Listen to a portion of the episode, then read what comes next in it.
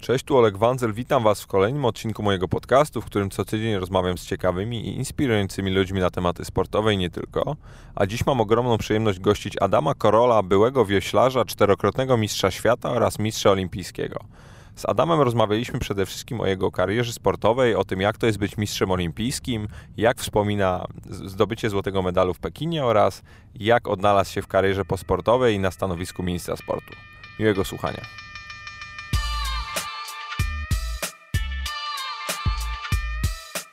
Adamie, witam Ciebie serdecznie. Witam również. Cieszę się, że udało nam się złapać i że nas tutaj ugościłeś u siebie w gabinecie. Zresztą bardzo, bardzo przyjemnie siedzimy sobie, wszystko jest dobrze. Słuchaj, jako że niecodzienne jest to, że siedzi się z mistrzem olimpijskim w jakiejkolwiek dyscyplinie i człowiekiem, który tych medali nas zdobywał w życiu dużo, to pozwolę sobie parę pytań Ci właśnie też o to zadać, ale zanim do tego przejdę, cieszę się, bo tak przygotowując się do tej rozmowy znalazłem coś, co mamy wspólnego. Mianowicie obaj mieliśmy ksywkę Gruby w podstawówce. O, tak jest. I to trzeba jakby tak jako tutaj zdanie przewodnie, to trzeba powiedzieć, dzieci są okrutne, naprawdę. Tak, dzieci są okrutne i to było przykre, wiesz, z takiego punktu widzenia młodego człowieka. Wiesz jak jest, jesteś gruby, wychodzisz na podwórko, to co się robiło kiedyś? Stoisz na bramce. To chciałem powiedzieć, właśnie.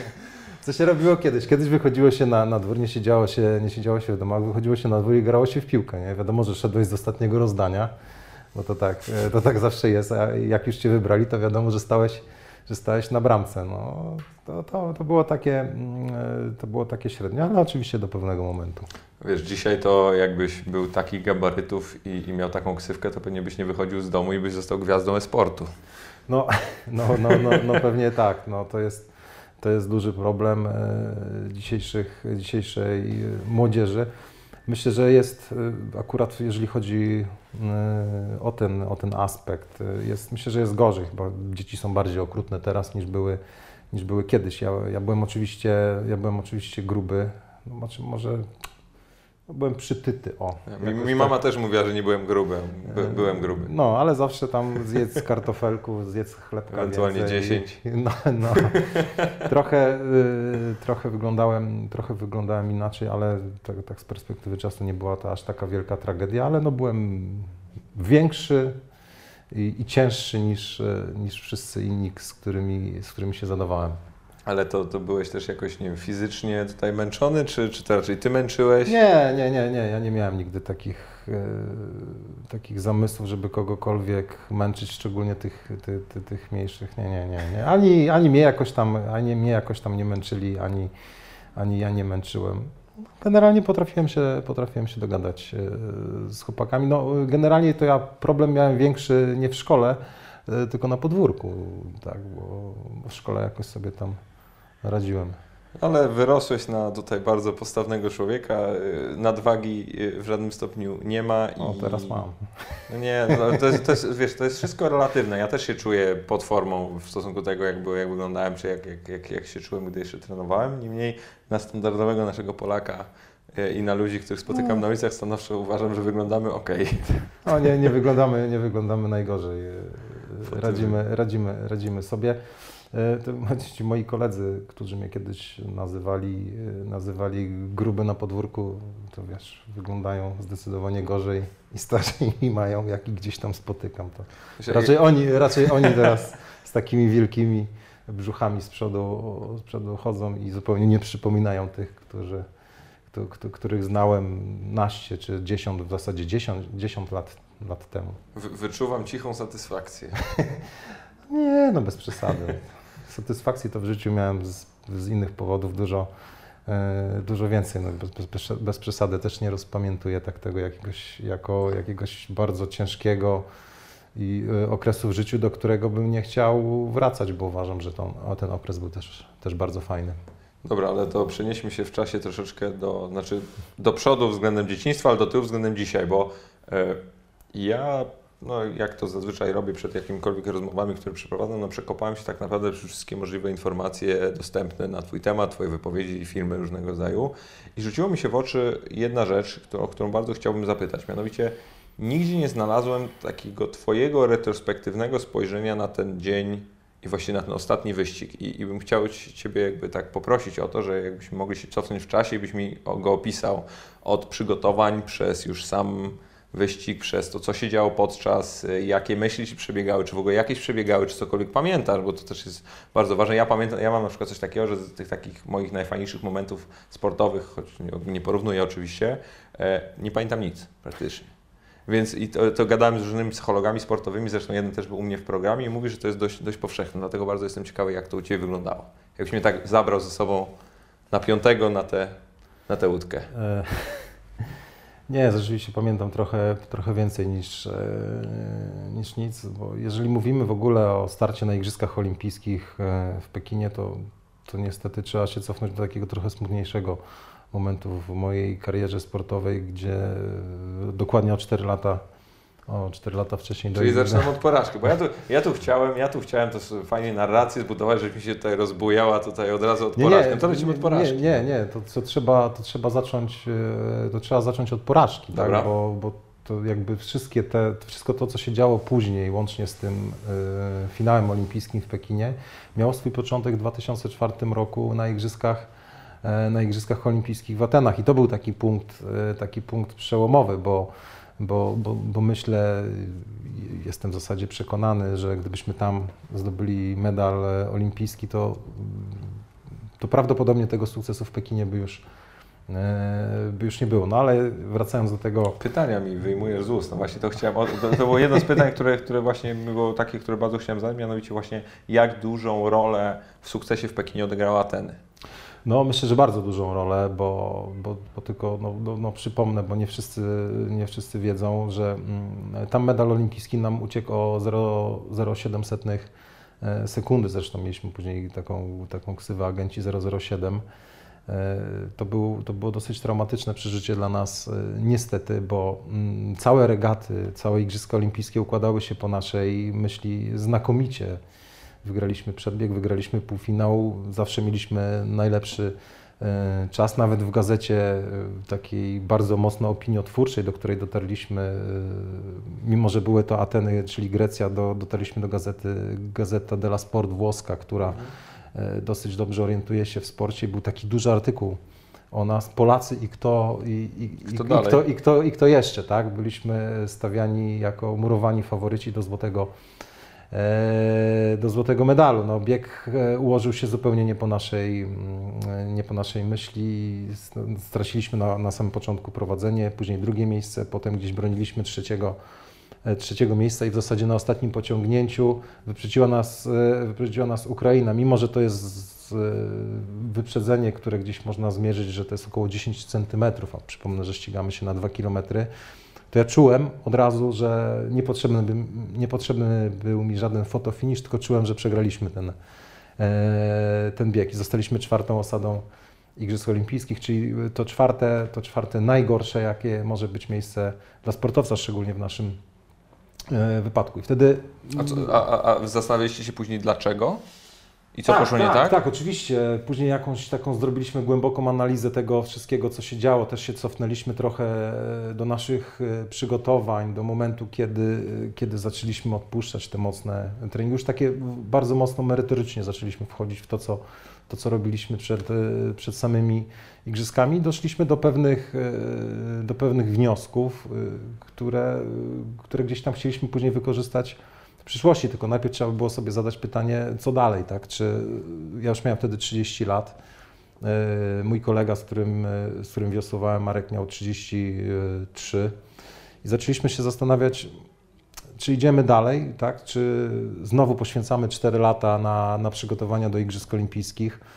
No, sport jest taką dziedziną życia, że nie jest nic pewnego, tak? Że nawet jak dojdziemy do tych igrzysk, to znowu trzeba przejść przez wszystkie, najpierw się trzeba oczywiście do igrzysk zakwalifikować, najpierw trzeba przejść na tych igrzyskach przez pierwszy wyścig, przez drugi i za 4 lata stanąć znowu w tym miejscu, tak, żeby myśleć o tym, czyli w finale, żeby myśleć o tym, żeby walczyć o medal. I z całymi tymi demonami. Tak, dokładnie, z tymi demonami, z tą całą otoczką, która wokół tego się tworzy, więc perspektywa 4 lat była okrutna, więc mocno się zastanawialiśmy, ale stwierdziliśmy, kurczę, dajmy chociaż sobie rok, no, spróbujmy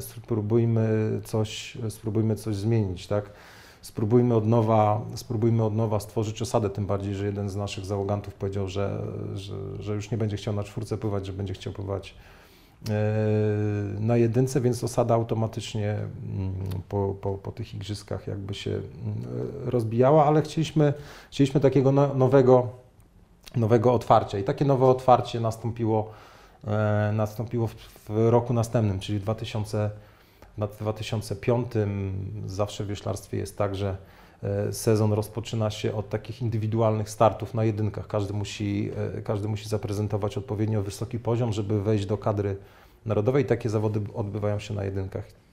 No i tak właśnie ta, powiedzmy, pierwsza czwórka, chociaż to nie jest zawsze obligo, że pierwsza czwórka to będzie czwórka, która będzie razem wiosłowała, ale akurat ten skład, który później pływa przez 8 lat, był bardzo blisko siebie na jedynkach i wspólnie z trenerem, bo też mieliśmy taki bardzo dobry kontakt, że trener nam nie narzucał tylko swoich myśli, tylko byliśmy takimi partnerami, także oczywiście on miał decydujący głos w tym, co robimy, ale też liczył się z naszym zdaniem. No i kto wygrał? Wiesz co, ja nie pamiętam, chyba wygrał... Czyli nie ty. W ogóle... Wiesz co, nie pamiętam tego dokładnie, no to już było parę lat temu, ale to jest, wiesz, to nie jest takie najistotniejsze, to było wszystko zbliżone, czy tam ja wygrałem, czy Marek, czy Konrad, czy Michał, to nie miało wtedy akurat takiego... Dyplomacja w punkt. No. Nie miało takiego znaczenia I wtedy zaczęliśmy budować tę osadę, ona gdzieś tam od razu mniej więcej zaskoczyła. Pojechaliśmy na pierwszy Puchar Świata, zdobyliśmy brązowy medal, więc no coś już tam było do momentu takich zawodów, które pamiętam do tej pory, takich bardzo nietypowych, które odbyło się w ogrodach Wersalu we Francji. Nietypowy dystans, bo chyba 1000 albo 1500 metrów, zawody, które nie wiem, czy kiedykolwiek później się jeszcze raz odbyły. I tam jakby jeszcze gdzieś tam ciągle ten skład mieszaliśmy, ale tam, pamiętam, nastąpiła taka definitywny kropka taka, nie wiem, czy kropka nad i, że ten skład będzie wiosłował do Mistrzostw Świata i tak trener postanowił, że w tym składzie będziemy wiosłować Mistrzostwa Świata. Fajne, bo w Gifu w Japonii, czyli wyjazd dosyć daleki, znaczy fajne w takim cudzysłowie, bo te wszystkie wyjazdy zaoceaniczne to dla nas nie są, treningowo nie są najlepsze, bo logistyka w transporcie sprzętu, część sprzętu musi jechać, część sprzętu musi zostać, więc to tam też mogę później opowiedzieć. No i to był taki etap pierwszy w zasadzie, tak, tej całej drogi do Igrzysk Olimpijskich, o którym sobie powiedzieliśmy. Mistrzostwa Świata i zobaczymy, co dalej, tak? Jak będziemy dalej w czubie tym światowym, no to okej, idziemy dalej, robimy następny krok, a jeżeli nie, no to szkoda naszego czasu. Tak? No i wygraliście 3 z rzędu. No i pojechaliśmy na te... Brzmi jak czub ogólnie. No, pojechaliśmy na Mistrzostwa Świata, które były piekielnie trudne, bo w bardzo trudnych warunkach się rozgrywały. Japonia, wilgotność prawie pod 100%, dochodząca temperatura też 30 parę stopni, czyli dla dyscyplin, które odbywają się na świeżym powietrzu, to jest coś najstraszniejszego. Ta wilgotność, tak, wyjeżdża się z zimnego kraju, powiedzmy, praktycznie suchego powietrza i wpada się w tą wilgotność, to bardzo, bardzo mocno osłabia organizm. I wygraliśmy Mistrzostwa Świata, popłynęliśmy najszybszy czas w historii wtedy. Nie uznali nam tego czasu, bo powiedzieli, że woda jest lekko płynąca, ale co ciekawe, w zasadzie tylko w naszej konkurencji w jedynce ten rekord świata został pobity, więc no takie trochę było smutne, bo popłynęliśmy bardzo, bardzo szybko i to dało nam taki motor napędzający. Dobra, jak wygraliśmy tu, to jedziemy dalej. I znowu jakby wracając do prasy, bardzo fajny artykuł się później pokazał po tych mistrzostwach świata w takim branżowym naszym czasopiśmie World Rowing. to już tak przetłumaczę, nadchodzi era polskiej czwórki podwójnej. No, ktoś dosłownie przewidział. Masz gdzieś oprawiony? Nie, ale gdzieś na pewno no bez przesady. Też taki nie jestem, że wszystko co tam o nas to oprawiam. No i tak rzeczywiście ktoś strzelił, trafił w punkt, bo później i popiliśmy już oficjalnie rekord świata i w zasadzie wszędzie, gdzie jeździliśmy, to wygrywaliśmy. Wygraliśmy 3 mistrzostwa świata z rzędu, gdzie przeszliśmy do historii, bo tak naprawdę i w tym samym składzie, bo tak naprawdę niewiele osad taka sztuka się udała. Zostaliśmy wybrani przez Międzynarodową Federację najlepszą osadą na świecie, więc trochę się działo w tych latach 2.5, 2.7, tak? Ale to wszystko bardzo cieszy, to wszystko bardzo napędza, te medale wszystkie wynagradzają te trudy, które gdzieś tam są po drodze, bo nie było różowo w przygotowaniach, ciągle gdzieś tam mieliśmy jakieś problemy wewnętrzne i w zasadzie człowiek się zastanawiał, po co mi to, i w pewnych momentach już miał takie momenty zwątpienia, bo to prawie 200 dni na obozach, ciągle ze sobą, ciągle te same twarze, ciągle robimy to samo. To w pewnym momencie staje się bardzo męczące, ale gdzieś później ten medal na końcu to jakby to wszystko wynagradza, tak? I mówi, dobra, jedziemy dalej, bo jeżeli już przeszliśmy te 3 etapy, to no wiadomo, że najważniejsze dla nas są Igrzyska Olimpijskie, bo zdawaliśmy sobie sprawę, że wszyscy się oczywiście cieszą ze złotych medali Mistrzostw Świata. My się cieszymy ze złotych medali, które zdobyliśmy, ale tak naprawdę, żeby wpisać się w karty historii polskiego sportu, to musisz pokazać się na Igrzyskach Olimpijskich. Oczywiście też ta historia to jest jakby trochę obok. Powiedz to piłkarzom. My sami chcieliśmy udowodnić, że to, co było w Atenach, to był wypadek przy pracy i tak naprawdę chcieliśmy postawić kropkę nad i tego 4-lecia, tak? Bo tak naprawdę ja nie znam sportowców, którzy wygrywali 3 najważniejsze imprezy na świecie, czyli 3 razy Mistrzostwo Świata i potem w tej olimpiadzie, tak? Bo to w tym 4-letnim okresie zdobywają jeszcze złoty medal na Igrzyskach Olimpijskich. My chcieliśmy to osiągnąć i jakby dochodzimy trochę długo, tak, ale dochodzimy do tego momentu, gdzie jesteśmy już na Igrzyskach Olimpijskich. W ogóle zaczęło się od takiego zgrupowania aklimatyzacyjnego. Tak. Nasze łódki popłynęły trochę wcześniej, zapakowane do kontenera, więc w zasadzie po ostatnich regatach w Europie zapakowaliśmy naszą ukochaną łódkę, na której nam pływało się super, świetnie, była najlepsza na świecie. Zapakowaliśmy do kontenera, zapakowaliśmy nasze wiosła, to wszystko pojechało do Chin, a my jeszcze mieliśmy 2 miesiące przygotowań w Polsce i jeszcze tam około 2 tygodni przed startem przygotowaliśmy się w Chinach. W Polsce mieliśmy dokładnie identyczną łódkę jak ta, która popłynęła. Mimo że ta łódka jest identyczna, to w Polsce jak pływaliśmy, to coś tak nie było, nie czuliśmy się komfortowo tak jak na tamtej. No ale nie czuliście się komfortowo na tej w Polsce. Okay. Na tej w Polsce, tak, ale nie czuliśmy się komfortowo przez tydzień.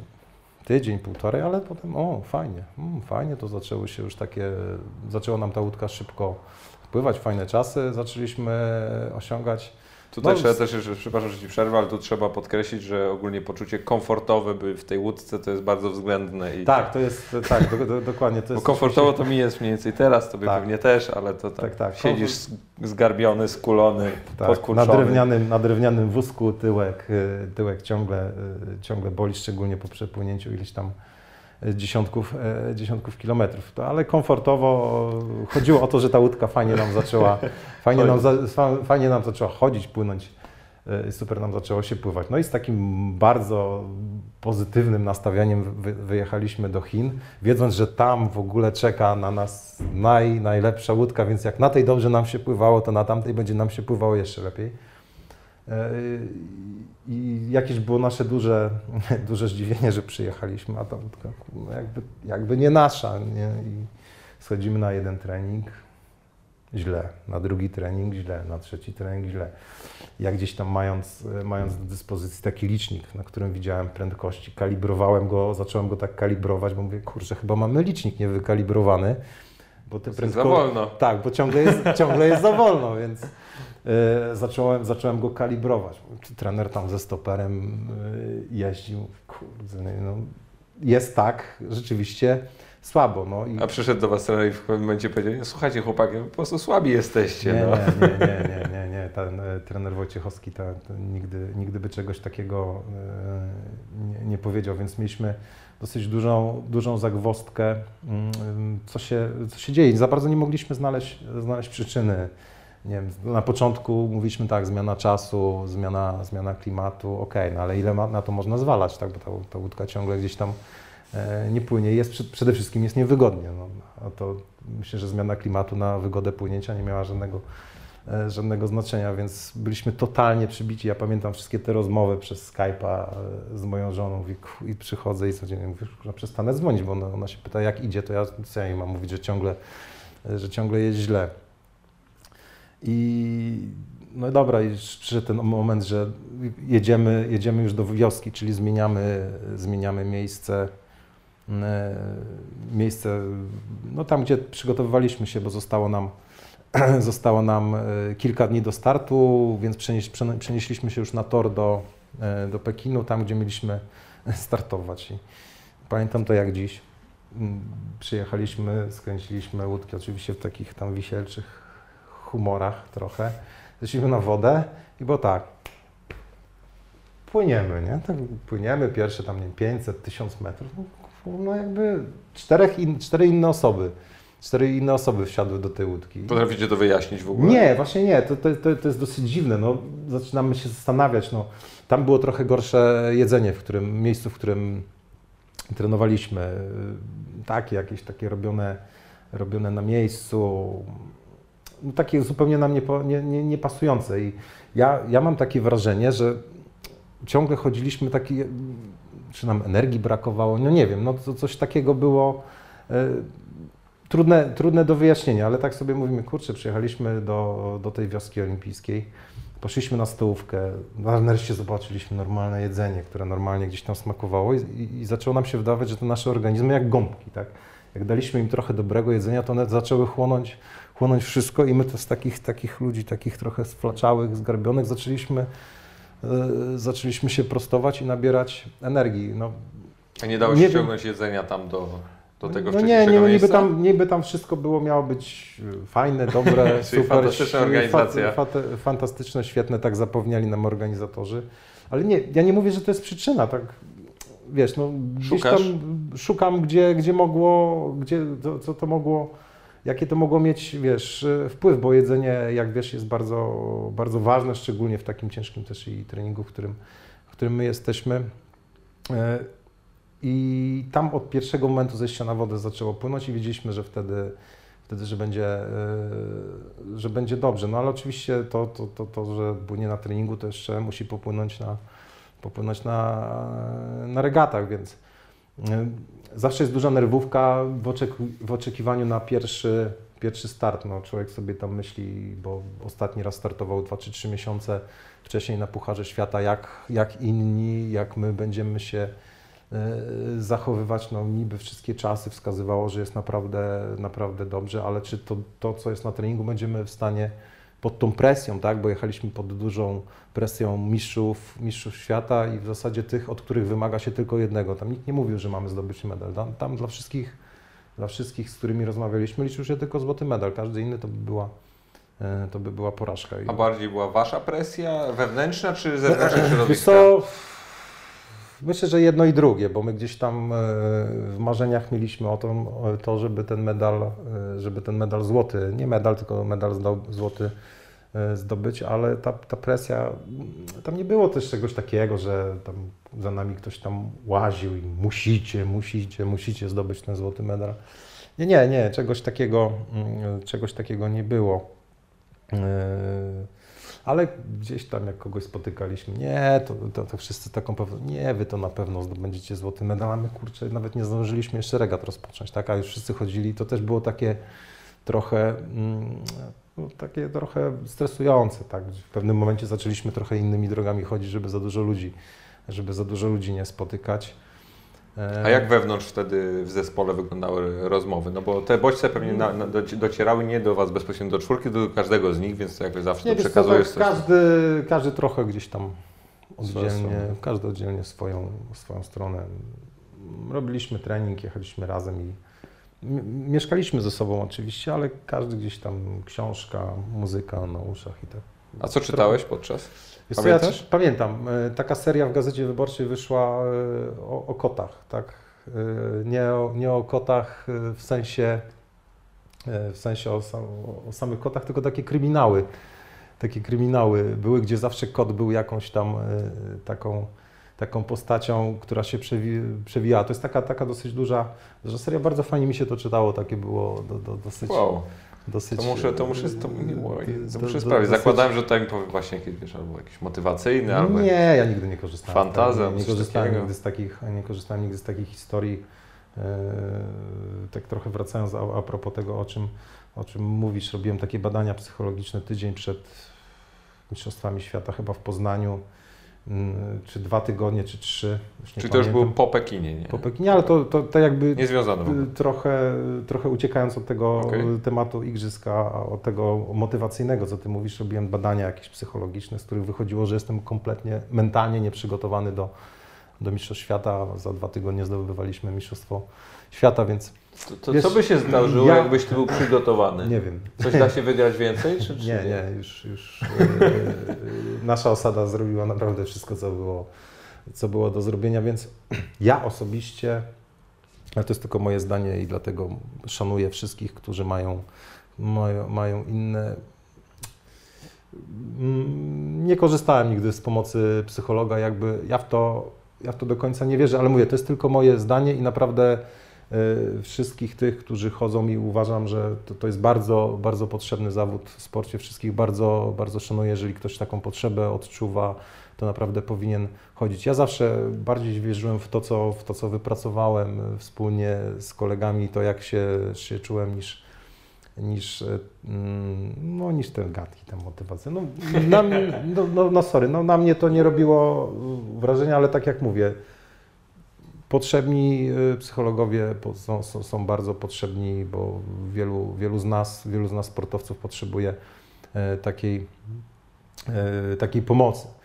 To tak jakby trochę na boku. I jakby wracając do tych igrzysk, ten pierwszy... Już siedzicie na tej łódce? Tak, siedzimy, a to wiesz, no, to nie jest tak, że od razu jesteśmy w finale, bo musimy oczywiście przejść cały system.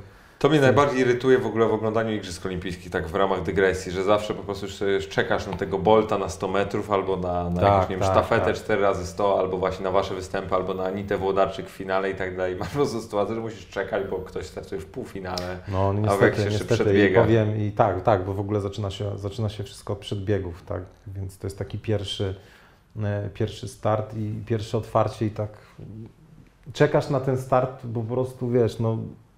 Chcesz zobaczyć, gdzie jesteś, w ogóle w jakim miejscu. No i... A jest strach w takim przedbiegu, że mówisz, kurde, wyłożę się i po prostu wszystko idzie się pierdoli, jest koniec. Jest taki strach. Tyle, że jeżeli coś Ci się nie uda w przedbiegu, to jest jeszcze szansa w repasażu, więc ten pierwszy wyścig daje jeszcze taką szansę, że jak Ci nie pójdzie, to możesz potem do półfinału awansować z repasażu, z takiej dogrywki, bo w pierwszym wyścigu, z pierwszej eliminacji, czyli z tych wszystkich pierwszych repasaży, 9 osad wchodzi do półfinału, a miejsc jest 12, czyli potem jeszcze w repasażu jeszcze dobieramy sobie 3, tylko że jak wchodzi z repasażu, to sorry, to już myślenie później o medalu jest takie trochę średnie, nie? No ale jest taka szansa, ale ten pierwszy wyścig poszedł nam wyśmienicie, byłem naprawdę pod dużym wrażeniem, jak popłynęliśmy ten pierwszy moment, to oczekiwanie, to najpierw Wiesz, to się jakby powtarza przed każdym wyścigiem. Budzisz się rano, gdzieś ten wyścig jest. Im później, to tym gorzej, bo masz cały dzień masz na myślenie i na zastanawianie się, jak to będzie i potem wiesz... Miałeś jakiś taki swój cykl dzienny przed? Tak, oczywiście, to mieliśmy wszyscy, tak, zaczynaliśmy, jak mieliśmy start po południu, zaczynaliśmy od jakiegoś rozruchu, czyli jakiegoś albo na ergometr szliśmy powiosować 20 minut, żeby się trochę obudzić, albo szliśmy pobiegać, potem wiadomo prysznic, idziemy na śniadanie, potem leżenie, wiadomo, żeby nie łazić, nie tracić energii. Im bliżej startu, to zaczynamy brać jakieś węglowodany, tak? Jemy gdzieś tam jakiś lekki obiad, no o tej trzeba pojechać na tor, bo nigdy tor olimpijski nie jest w samej wiosce, tylko z reguły gdzieś kilkadziesiąt kilometrów za, więc trzeba tą podróż odbyć, trzeba przyjechać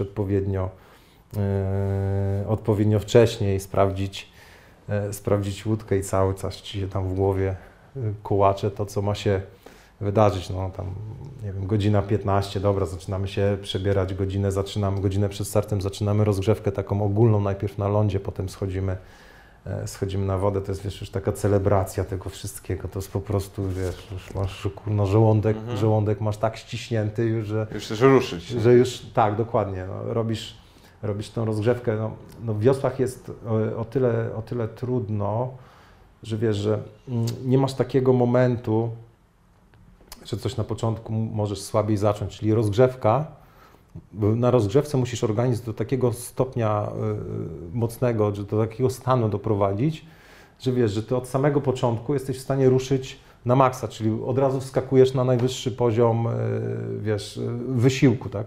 To nie jest tak, że zaczniesz tam wolniej, nie, a potem gdzieś przyspieszysz, czyli na rozgrzewce trzeba się bardzo zmęczyć, bardzo. Tak? Bo po tym, jak organizm już jest rozgrzany, to wtedy, wiesz, funkcjonuje od samego początku bardzo dobrze. A zdarzyło ci się zajechać na rozgrzewce? Nie. Nie, no to by było w ogóle crazy zajechać się na rozgrzewce, bo gdzieś tam trzeba mieć oczywiście jakąś tam rezerwę. Ale może kiedyś byłeś niedoświadczony i popełniłeś taki błąd. Nie, to mi się zdarzyło. Ja już tak, jakby się tak zdarzyło, to tak naprawdę nie pamiętam, bo w seniorach nigdy. Wiesz, no, ja musiałem też być trochę odpowiedzialny w tej rozgrzewce za wszystkich czterech, żeby ta... Właśnie, bo ty siedziałeś pierwszy. Tak, żeby ta rozgrzewka była w jakiś tam sensowny sposób. A to ustawienie było jakoś tak, no nie wiem, celowo, czy to po prostu, żeście losowali z słomki? Nie, celowo. W ogóle to ustawienie... Tak siedliśmy i tak było dobrze od początku i co ciekawe, jak się gdzieś tam próbowaliśmy zmieniać, to tak jakby zupełnie inna osada była i to kompletnie nie płynęło. Musiało być 1, 2, 3, 4, tak musieliśmy siedzieć, bo była katastrofa. A w momencie, no, kiedy już wywiosłujecie, to czujesz mimo wszystko, że jest to... No, 4 wiosłujących, czy macie ten jeden rytm, czy jakoś, jak... Nie, no, rytm... Ja bym chciał to poczuć bardzo, nigdy nie pływałem, wiosła mnie zabijają każdorazowo, jak na nie wchodzę. Jest to rytm wiosłowania to jest w ogóle coś, czym wygrywaliśmy, tak? To jest chyba najtrudniejszy element, który można wyćwiczyć. Rytm wiosłowania, czyli stosunek przejścia przez wodę do, czyli tego pociągnięcia, tego, co się w wodzie dzieje, do tego, co się dzieje nad wodą. W wodzie musi być odpowiednio szybko, odpowiednio dynamicznie, odpowiednio mocno, żeby znaleźć tą ułamek sekundy w podjeździe, żeby się organizm trochę rozluźnił, żeby ten tlen do mięśni gdzieś tam doszedł i my byliśmy postrzegani jako osada, która robi to najlepiej na świecie. Gdzieś tam za nami jeździli, kamerowali nas, bo mieliśmy doskonały wręcz rytm wiosłowania i w połączeniu z tym przygotowaniem fizycznym my tym wygrywaliśmy, tak, no bo wiesz, na igrzyskach jadą sami najmocniejsi. Wszyscy w przygotowaniu fizycznym są super i gdzieś tam w przygotowaniu fizycznym zawsze masz jakąś tam barierę, tak, i granicę możliwości, która, no nie wiem, no wyżej nie podskoczysz, ale gdzieś zawsze w tej technice wiosłowania możesz wtedy szukać najlepszej ekonomii pociągnięcia i my do tego przez wiele lat dochodziliśmy i to jest w ogóle taka ciekawa rzecz, która nie jest dana raz na zawsze, tak. To nie znaczy, że jak w jednym roku wiosłujesz świetnie, to w drugim roku będziesz wiosłował, to możesz stracić, tak, i następnego roku cię nie ma, więc to jakby trzeba było cały czas pielęgnować. No i my właśnie wypracowaliśmy ten taki rytm wiosłowania, który pozwalał nam na taką bardzo komfortową jazdę, szczególnie w pierwszych 3 500-kach dystansu, gdzie najczęściej robiliśmy sobie taką dużą przewagę, w cudzysłowie dużą, że wpływając na ostatnie 500 metrów kontrolowaliśmy wszystkich, którzy gdzieś tam zaczynali w finisze, zaczynali nas atakować, ale ta przewaga, którą mieliśmy wypracowaną, pozwoliła nam przez te lata wygrywać te wszystkie najważniejsze zawody. Jakby... Właśnie, bo ty widzisz ludzi, nie? Bo tak, to jest dla mnie niesamowite. Wiesz, to jest tak bardzo ciekawa dyscyplina, że jak widzisz plecy przeciwnika, to znaczy, że jesteś pierwszy.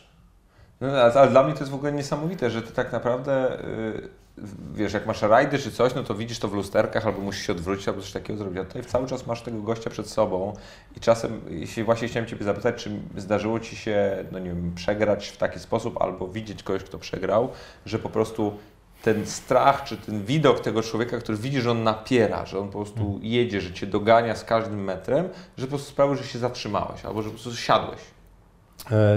Ja nie widziałem takiej sytuacji, ale rzeczywiście tak jest. To jest czasami coś niesamowitego, że prowadzisz, jedziesz maksa maksów, czyli już nic nie możesz ten, a widzisz, że ktoś tak dojeżdża ciebie i ciebie mija i tak się zastanawiać, kurczę, skąd te pokłady energii w tym gościu się takie zebrały. Takie coś miało miejsce na tych mistrzostwach świata, na których byłem teraz już jako kibic. Prowadzili Chorwaci, taka doskonała dwójka. Prowadzili o długość łodzi, czyli naprawdę bezpieczną taką odległość. Strasznie mocne 2 kabany, takie kurczę, że nie było szansy tego przegrać. I Włosi, tak jak właśnie ty mówisz, tak, tempo 46, co jest kosmiczne w ogóle, jeżeli chodzi o tempo wiosłowania w wioślarstwie, przejechali obok nich jak przy amatorach jakichś. No to było coś niesamowitego, coś niebywałego, coś, co zdarza się raz na kilka, jak nie na kilkanaście lat. Czyli jest coś takiego, wiesz, jest coś takiego możliwe, a to jest naprawdę na bardzo, bardzo dużym zmęczeniu. Nawet nie do opowiedzenia, jakie to jest zmęczenie, bo to trzeba samemu przeżyć albo pójść na ergometr i pojechać, nie wiem, 2 kilometry na maksa i zobaczyć, jak to jest. Ale jakby do Pekinu. Wracamy cały czas. Siedzisz w tej łódce. Siedzę już w tej łódce, przeszedłem przez pierwszy wyścig, zadowolony, doskonały czas. Podjeżdżamy do pomostu, trener nam gratuluje. Trenerze, super. A mówię, a jak tam czasy w innych wyścigach? No, mówię, w poprzednim wyścigu rekord świata padł, w kolejnym, następnym tam sekundę wolniej. Nie, niemożliwe. Ja nie mogę. To się zaczyna się zabawa. I mętli, i znowu. I tak, jazda, mówię tak, jeszcze doszli tak, tych nie brałem pod uwagę. To doszli ci z rekordem świata. Mówię, no nie, no Australia akurat. No nie, no to jest jakaś masakra. No i nie tak się umawialiśmy. Nie tak się umawialiśmy. No i czekamy na półfinał. Półfinał najgorszy z najgorszych wyścigów, jakie są do przeżycia, tak? Bo 3 do finału A, 3 do finału B, tak? Najgorszy stres i kogo się nie zapytasz, to zawsze ten bieg półfinałowy jest. Proszę, finału A, finał B? Finał A, finał B, no bo wiesz, no jak jest 12 łódek, 6 łódek jest, 6 torów jest na każdym torze, znaczy no 6 jest w finale, no to 6 jest w A, później 6 jest w finale B, no ten finał A, okay. Wiesz, tu dopiero musisz przejść przez ten etap najgorszy, bo to przechodzisz i dopiero dopuszczają cię do walki o medal wtedy. Tak? No to tak masz w każdej dyscyplinie gdzieś tam. W piłce masz też mecz masz ćwierćfinały, półfinały i tak samo. No ten mecz decyduje o tym, okay. O tym, czy będziesz walczył o medal, czy będziesz tam, wiesz, o ogórki, kurczę, w finale B. I oczywiście kogo my dostajemy? My dostajemy Australię, tak, na dzień dobry, rekordzistów świata. Świeżo upieczonych. Świeżo upieczonych. Nie ostygniętych jeszcze. Nie. Ale wiesz, tak półfinału samego generalnie tego wszystkiego nie pamiętam, ale wyścig też w naszym wykonaniu był bardzo dobry. Prowadziliśmy od samego początku, więc oni tam nawet przez, nie wiem, przez 100 metrów nam nie zagrozili. Pewnie ten półfinał wygraliśmy. Oni weszli ledwo z trzeciego miejsca, czyli z tego... Okej, czyli po trzy wchodziły z... Tego mi brakowało. Tak. No wiesz, masz dwa półfinały. Już wszystko czaję. No i wiesz, no i finał w końcu, no to już jest zupełnie inna historia, bo przedbieg był, pamiętam, w niedzielę, półfinał był chyba w czwartek albo w piątek, więc znowu masz 5 dni czekania, 5 dni myślenia to jest, i trenowania oczywiście, bo w naszej dyscyplinie jest tak, że wiesz, że nie możesz te 5 dni leżeć do góry, brzuchem nic nie robić. Normalnie 2 treningi dziennie trzeba robić, trzeba uważać na to, co się je, no bo żeby za bardzo nie przytyć, tak, no nie trenujesz, tak, mniej spalasz, a jeść się chce cały czas tak samo, jakbyś trenował, więc trochę trzeba z żarciem pofolgować, znaczy poograniczać się, no i czekasz na ten półfinał minął, a półfinał był w piątek i w niedzielę chyba był, tak, w niedzielę był start, więc na szczęście tego czekania było trochę mniej. Start było o 17, pamiętam, o 17 albo o 16, więc wiesz, to jest znowu cały dzień. Wiesz, w nocy ciężko się śpi, bo już... I na nowo zaczynamy. Tak, myślisz, nie, już wiesz, wygrałeś półfinał, nie? Kurna, teoretycznie wszystko zaczyna nabierać jakiegoś kolorytu, tak? Że kurna, ten medal naprawdę zaczyna być bardzo realny. No i wiesz, znowu zaczęliśmy tą celebrację od samego rana. Pamiętam, jak dziś zjedliśmy obiad chyba około 12, tak, zjadłem makaron z drzemem, tak, bo już mój organizm niczego innego by nie przyjął. No, żołądek jest tak, wiesz, tak już tam miałem poskręcany, byłem zestresowany, żeby tylko coś wrzucić. No, ten makaron to też taki, wiesz, wciskany na siłę. Znowu trzeba było opić się tych wszystkich węglowodanów. Odżywek. No to mówię ci, to jest wszystko. Pierwsze, co jak skończyłem temat, to rzuciłem wszystkie odżywki wyrzuciłem, bo już nie mogłem na to patrzeć. Ale to te dziwne kolory, jakieś turkusowe, tak, pomarańczowe. Tak. Ale to jest potrzebne, tak? To jest gdzieś przy tym ciężkim treningu, to jest szalenie istotne. Pozwolę sobie Ci przerwać a propos właśnie węglowodanów i uzupełniania tego i odżywek. To kiedyś polecam Ci bardzo obejrzeć. Były takie, nie wiem, jeden z sezonów Top Gear. Oni zrobili coś takiego, jakąś taką olimpiadę zimową, czy coś takiego. Tylko że samochodowo oczywiście, wiesz, jak to u nich w tym programie było. I Jeremy Clarkson akurat tam testował jakieś nowe Volvo, czy coś takiego. I siedzi i tłumaczył właśnie o tym, że mówi, że biatloniści, tam na przykładzie biatlonistów, muszą zjadać tam 21 000 kalorii w jakimś tam okresie i że to jest tyle i tyle batonów, tyle i tyle hamburgerów i tak dalej. I on tłumaczył mu po prostu, ile to trzeba przyswoić i kiedyś też właśnie z pływakami na ten temat rozmawiałem i fakt jest po prostu taki, że takiej ilości jedzenia nie da się przyswoić, jakiego ty potrzebujesz, więc musisz to pić. Musisz, tak. Trzeba to wypić. No trzeba, no bo inaczej nie dostarczysz organizmowi energii. Oj, ale muszę kichnąć. Nie. Na zdrowie. Najgorsze. To nie. Najgorsze tam, że się nie udało. Wracamy do tego. No i wiesz, oczywiście całą tak. No wiesz, zjedliśmy ten obiad.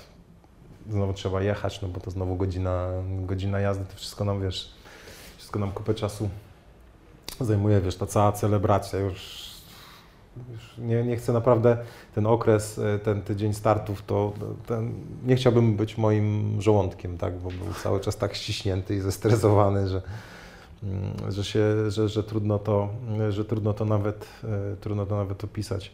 Ale zeszliśmy już na wodę po tej rozgrzewce na lądzie i mówię, zrobiliśmy jedno takie przyspieszenie, pamiętam jak dziś.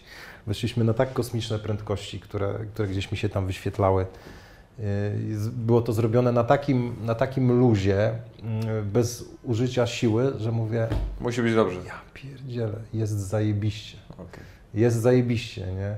Nawet chłopakom tam nie powiedziałem takich tych autentycznych prędkości, tylko powiedziałem, mieliśmy założone, nie wiem, bo ja widzę na monitorze, z jaką prędkością płyniemy na 500 metrów, bo tak nam zawsze mierzą i to jest nasza prędkość, którą trenujemy. Jak trener idzie z nami na wodę, to mówi, że dzisiaj płyniemy z prędkością, nie wiem, 2 minuty na 500, tak? To prędkość taką startową mieliśmy z zawodów 1,25 na 500, co wychodziło 5 minut 40 na 2 km. Teraz przełożę to na ludzkie, to jest bardzo ważne. Dla wszystkich ćwiczących crossfit, tobie jak siedzi na to ten twój trener, to zazwyczaj ci mówi, że masz zrobić te 2 minuty i to jest ogólnie dobry czas. Więc tutaj panowie sobie robili rozruch na 2 minutach na 500 metrów, a potem schodzili jeszcze i o 36 sekund? Tak. Jezus Maria. No, to ja rozumiem przydomek terminatorzy. Nie, no a to tak pływają, wiesz, no tak trzeba pływać. I ja pamiętam, jak dziś mieliśmy te prędkości wtedy koło minuta 20, minuta 22, to było i tak szybciej, jak będziemy płynąć, to ja im tak powiedziałem, a mieliśmy poniżej minuty 20, tak nam ta łódka wtedy popłynęła, no to było coś niesamowitego i tak też, wiesz, fakt jest taki, co można zaobserwować wśród wielu osad, że na rozgrzewce, jak masz powiedziane, nie wiem, płyniemy 15 pociągnięć, to każdy jest w stanie dać siebie, wiesz, więcej, bo wie, że za 15 chwytów się to skończy, nie? A inaczej podchodzisz do takiego, nie wiem, siły przeciągnięcia, jak wiesz, że masz skończyć po 2 kilometrach, czyli tych chwytów masz zrobić tam 200, nie? Ale nasza osada potrafiła przełożyć to, co zrobiliśmy na rozgrzewce, potrafiła przełożyć to, jak płynęliśmy, jak rozpoczęliśmy ten wyścig, ten finałowy wyścig w Pekinie, czyli nikt nie bał się zacząć od początku bardzo, bardzo mocno dynamicznie i w zasadzie jak później gdzieś tam oglądałem ten wyścig w telewizji, to my od razu po, nie wiem, po 100 czy po 150 metrach ta nasza łódka zaczęła powoli pyk przesuwać się do przodu, gdzie już na 250 metrów po starcie mieliśmy delikatną przewagę i tą przewagę gdzieś tam zaczynaliśmy powoli powiększać, więc wiesz, samego wyścigu się nie pamięta, tak jak ty może, jak ty mówisz, ale wiesz, tą całą otoczkę wokół, to czekanie, aż sędzia naciśnie zielone światło i te konie wreszcie ruszą, to jest taki moment najtrudniejszy zawsze, bo ty już, kurwa, niech to się wreszcie zacznie, nie? Dokładnie. Ile można czekać, nie? No i no wyścig od samego... A ty liczysz te uchwyty, tak jak mówisz, te pchnięcie? Chwyty sobie. Nie, wiesz, gdzieś tam kątem oka widzisz, ten odległość, jaką mijasz, co 250 metrów jest oznaczenie na brzegu. Masz 250, 500, 750, 1000. Wiesz, że gdzieś tam po 500 metrach się umawialiśmy, że jakieś przed 500-ką pierwsze... takie delikatne wzmocnienie, trochę mocniejsze ściągnięcie rąk, żeby troszeczkę jeszcze wyjść naszym przeciwnikom, gdzieś w takim newralgicznym momencie, który jest na 1100-1200 metrów po starcie, gdzie tam przychodzi taki dosyć duży kryzys. My zawsze atakowaliśmy i zawsze tam sobie robiliśmy bezpieczną przewagę i też tak zrobiliśmy tutaj, więc wpływając na ostatnie 500 metrów, to mieliśmy długość łodzi przewagi i jeszcze trochę wody, a długość łodzi to są 2 sekundy, więc mieliśmy naprawdę bezpieczną... Wygraliście tam 2,26, coś takiego, tak, czytałem. Wygraliśmy 2 z hakiem, bo to w ogóle była, wiesz... odległość największa, z jaką wygraliśmy, większa niż zdecydowanie niż wygrywaliśmy Mistrzostwa Świata, bo jedne wygraliśmy 0,7 sekundy, drugie tam pół sekundy, trzecie tam sekundę, więc tu wygraliśmy z naprawdę dużą przewagą, a Igrzyska przegraliśmy w Pekinie, wiesz, w Atenach przegraliśmy o 10 centymetrów, no to wiesz, nie będę porównywał tych metrów, które wygraliśmy, więc to wiesz, wyścig nam wyszedł idealnie i naprawdę był takim ukoronowaniem tych trzech lat zwycięstw. Ten wyścig to było naprawdę ta wisienka na torcie, ta truskawka na torcie, mówi Tomek Hajto. Tak, truskawka na torcie, wyścig no moim zdaniem no perfekcyjnie, popłynęliśmy go perfekcyjnie i naprawdę no super, to jest taki moment w moim życiu no świetny, do którego zawsze gdzieś tam będę wracał i ten moment wynagrodził to wszystko, co do tej pory przeżywaliśmy, ale nie tylko wynagrodził nam, ale wynagrodził naszym rodzinom, tak, bo prawda jest taka, że gdyby nie nasze rodziny, żony, dzieci, które już wtedy mieliśmy, to byśmy nie byli w tamtym miejscu, tak, bo mieliśmy ułożone życie rodzinne, mieliśmy żony, które i dzieci, które rozumiały to, co robimy. I wiedzieliśmy, że mamy taki komfort duży przygotowań, że w domu wszystko jest dobrze, bo jest żona, są dzieci, są rodzice, którzy zajmują się tamtą stroną, a my możemy, stare konie, bo to już grubo powyżej 30, możemy bawić się w cudzysłowie w sport, tak? I to było szalenie istotne, że gdzieś nie musiałeś zastanawiać się, o Jezu, co tam w domu, żona czy ZUS dzwoni, zapłacony, czy nie. Tak, że żona dzwoni, ty wracaj, bo ja już nie mogę, wiesz, tutaj praca, tu dzieci, tu szkoła, to, no wiesz, no tak, no proza życia codziennego taka, no jest taka, że wszystko jest na głowie jednej osoby, a ty w zasadzie jako sportowiec prowadzisz bardzo komfortowe życie, tak? Miskę ci dadzą, tak? Sprzęt masz, odżywki masz, spanie masz, no, idziesz, zrobisz trening, zjesz, leżysz. Przygotowujesz się do następnego treningu, pójdziesz na masaż.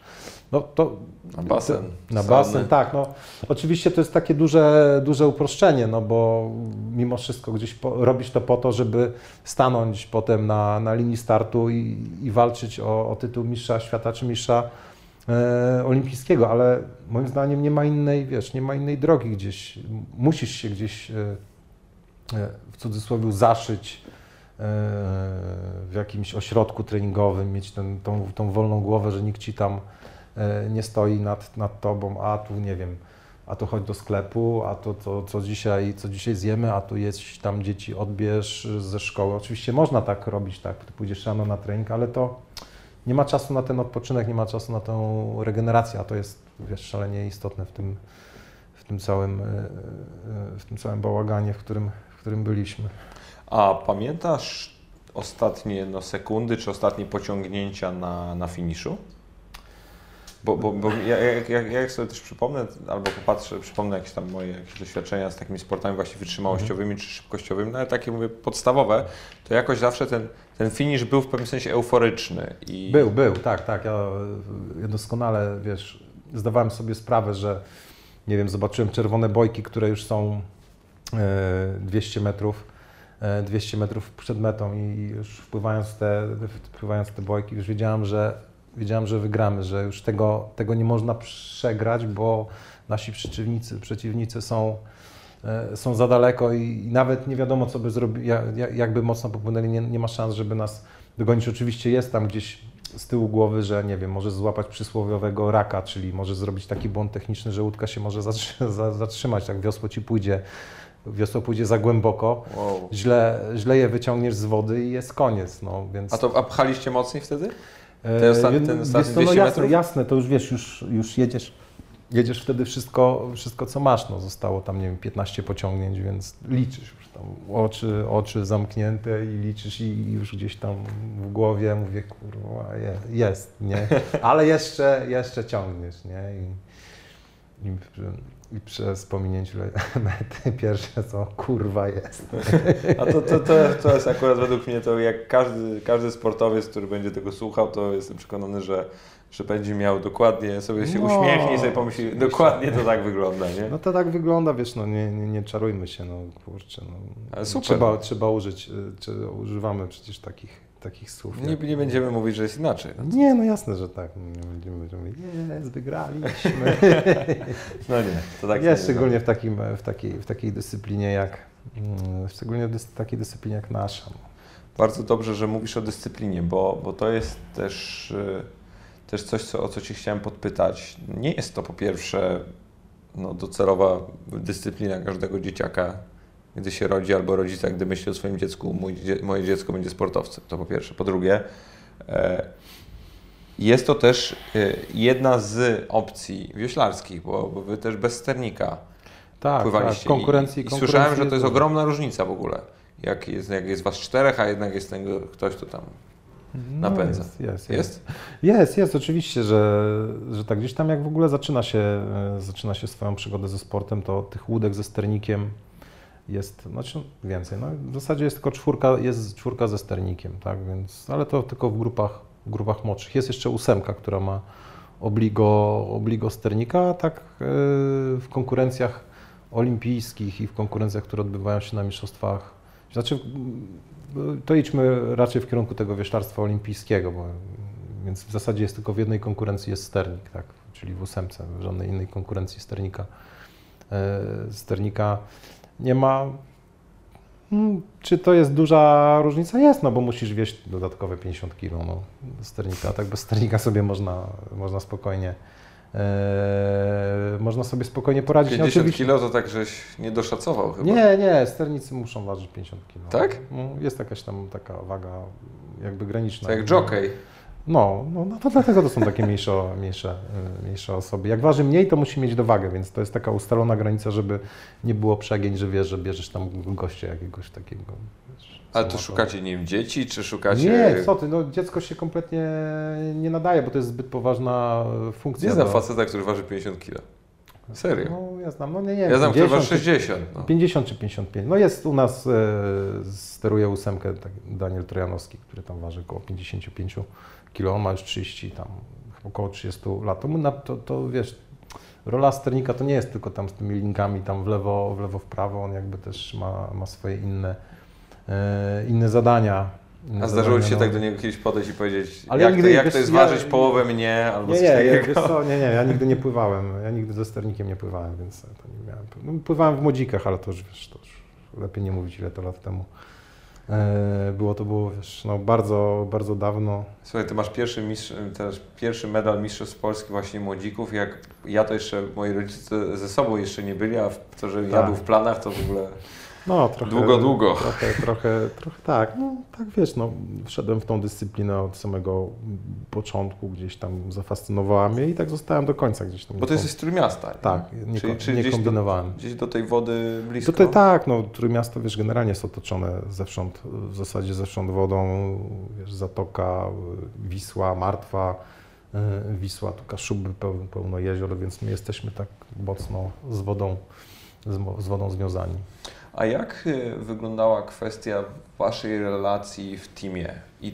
Bo to jest takie pytanie, ono się zawsze pojawia. Ja chcę je troszkę zaatakować z innej strony, bo mówię, sam też jeździłem na zgrupowania, grałem w tej kadrze młodzieżowej, byliśmy na Mistrzostwach Europy i to też wyglądało dokładnie tak, że siedzisz po prostu ze sobą przez 3 tygodnie czy 4 tygodnie, dzień w dzień, a później jeszcze jedziesz do domu i wracasz i cały czas widzisz tych samych ludzi. Nawet jak jesteś na tych Skype'ach czy robisz cokolwiek innego, to nie chcę powiedzieć, że przychodzi do przesyt, ale jest coś takiego, że już po prostu nie można na nich patrzeć.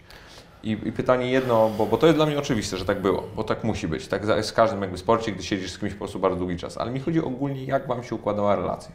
Wiesz co, to Ty mówisz o 3 tygodniach, a ja to już muszę w latach policzyć, nie? Więc wiesz... Dokładnie, ja po 3 tygodniach miałem już, więc wiesz, no... Zajoba. No, my mieliśmy 3 tygodnie obóz, parę dni w domu i znowu 3 tygodnie obóz i tak w kółko Macieju, bo...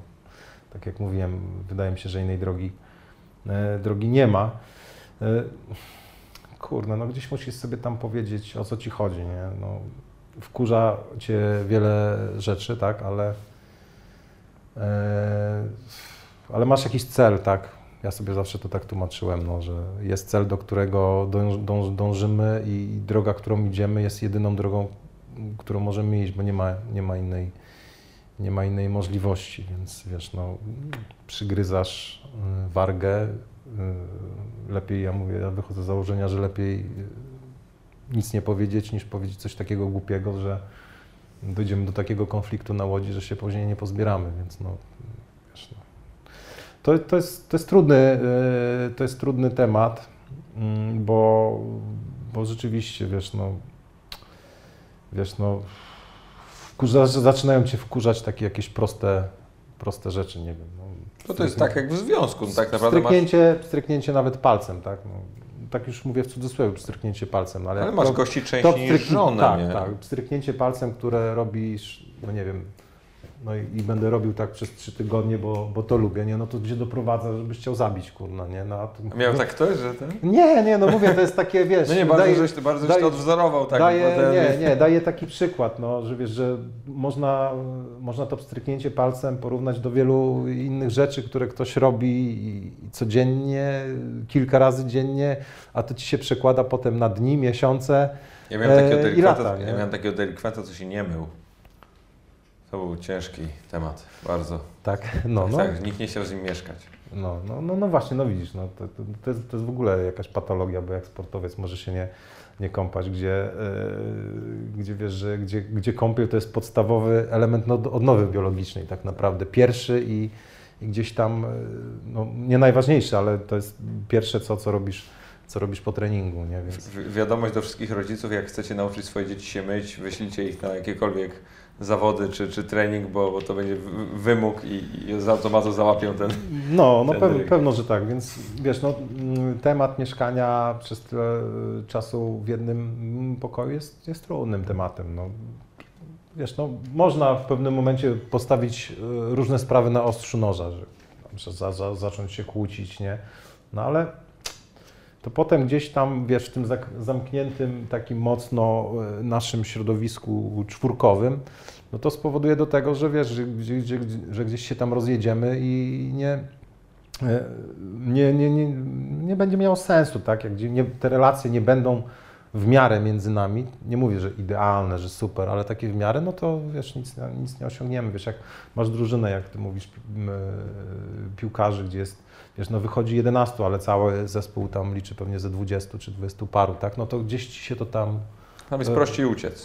Tak. Tam gdzieś tworzą się grupki, tak, z kimś tam sobie pogadasz, z kimś nie pogadasz. Tak, gdzieś to się rozkłada. My tu jesteśmy 4, tak? Jesteśmy 4 przez 200 dni w roku. Razem śpimy, razem jemy, razem trenujemy i razem gdzieś tam musimy w końcu, wiesz, stanąć na regatach i walczyć o jeden wspólny cel. Jest nas 4, ale łódka jest jedna i wszyscy musimy wiosłować, żeby ta łódka płynęła w jednym kierunku, a nie, że wiesz, każdy ma jakieś tam inne wizje, bo uważa, że nie wiem, jak już byliśmy mistrzami świata raz, drugi czy trzeci, to każdy może sobie, wiesz, tam gdzieś pomyśleć, kurna, no to ja uważam jednak, że powinno się zrobić coś trochę inaczej, nie? A drugi mówi, ja też, no co, jestem mistrzem świata, no to chyba wiem, nie? No to wiesz, więc wiesz, to też trzeba gdzieś tam schować na bok i wiesz, mieć jedną wizję, jedną koncepcję, ale to jest trudne. To jest bardzo w tym całym przygotowaniu, wiesz, fizycznym, powiedzmy, to przebywanie i trenowanie, to przebywanie ze sobą tak długi okres czasu, to jest cholernie trudny temat. A w ogóle witaliście się rano? Nie, no co ty. No nie, bo ja miałem taki właśnie moment, że też zresztą niedawno, że z moimi znajomymi w pracy rozmawiamy i że tak się witamy, 1, 2, 3, 4, 5 dzień, ja mówię, wiesz coś, przestańmy to robić, co? Widzimy i tak cały czas, i tak jesteśmy pod telefonem 24/7 i jesteśmy po prostu cały czas, więc już nie mów mi, że się ze mną żegnasz, a w ogóle, że dochodzi do takiej sytuacji, gdzie jestem. No nie mówiliśmy sobie dobranoc, nie, nie witaliśmy. Ja nie wiem, no nie witaliśmy się rano, więc kurwa. Dobra, dobranoc. No, może tak być, a kurwa, zgaś to światło. No. Piękne. No. A miałeś kogoś takiego z teamu, kogo jawnie nie lubiłeś? I mu to powiedziałeś? I mówisz, nie lubię cię, jesteś, nie wiem, kawałem złamasa, ale mamy wspólny cel i szanuję cię jako sportowca? Nie. A dzisiaj tak uważasz?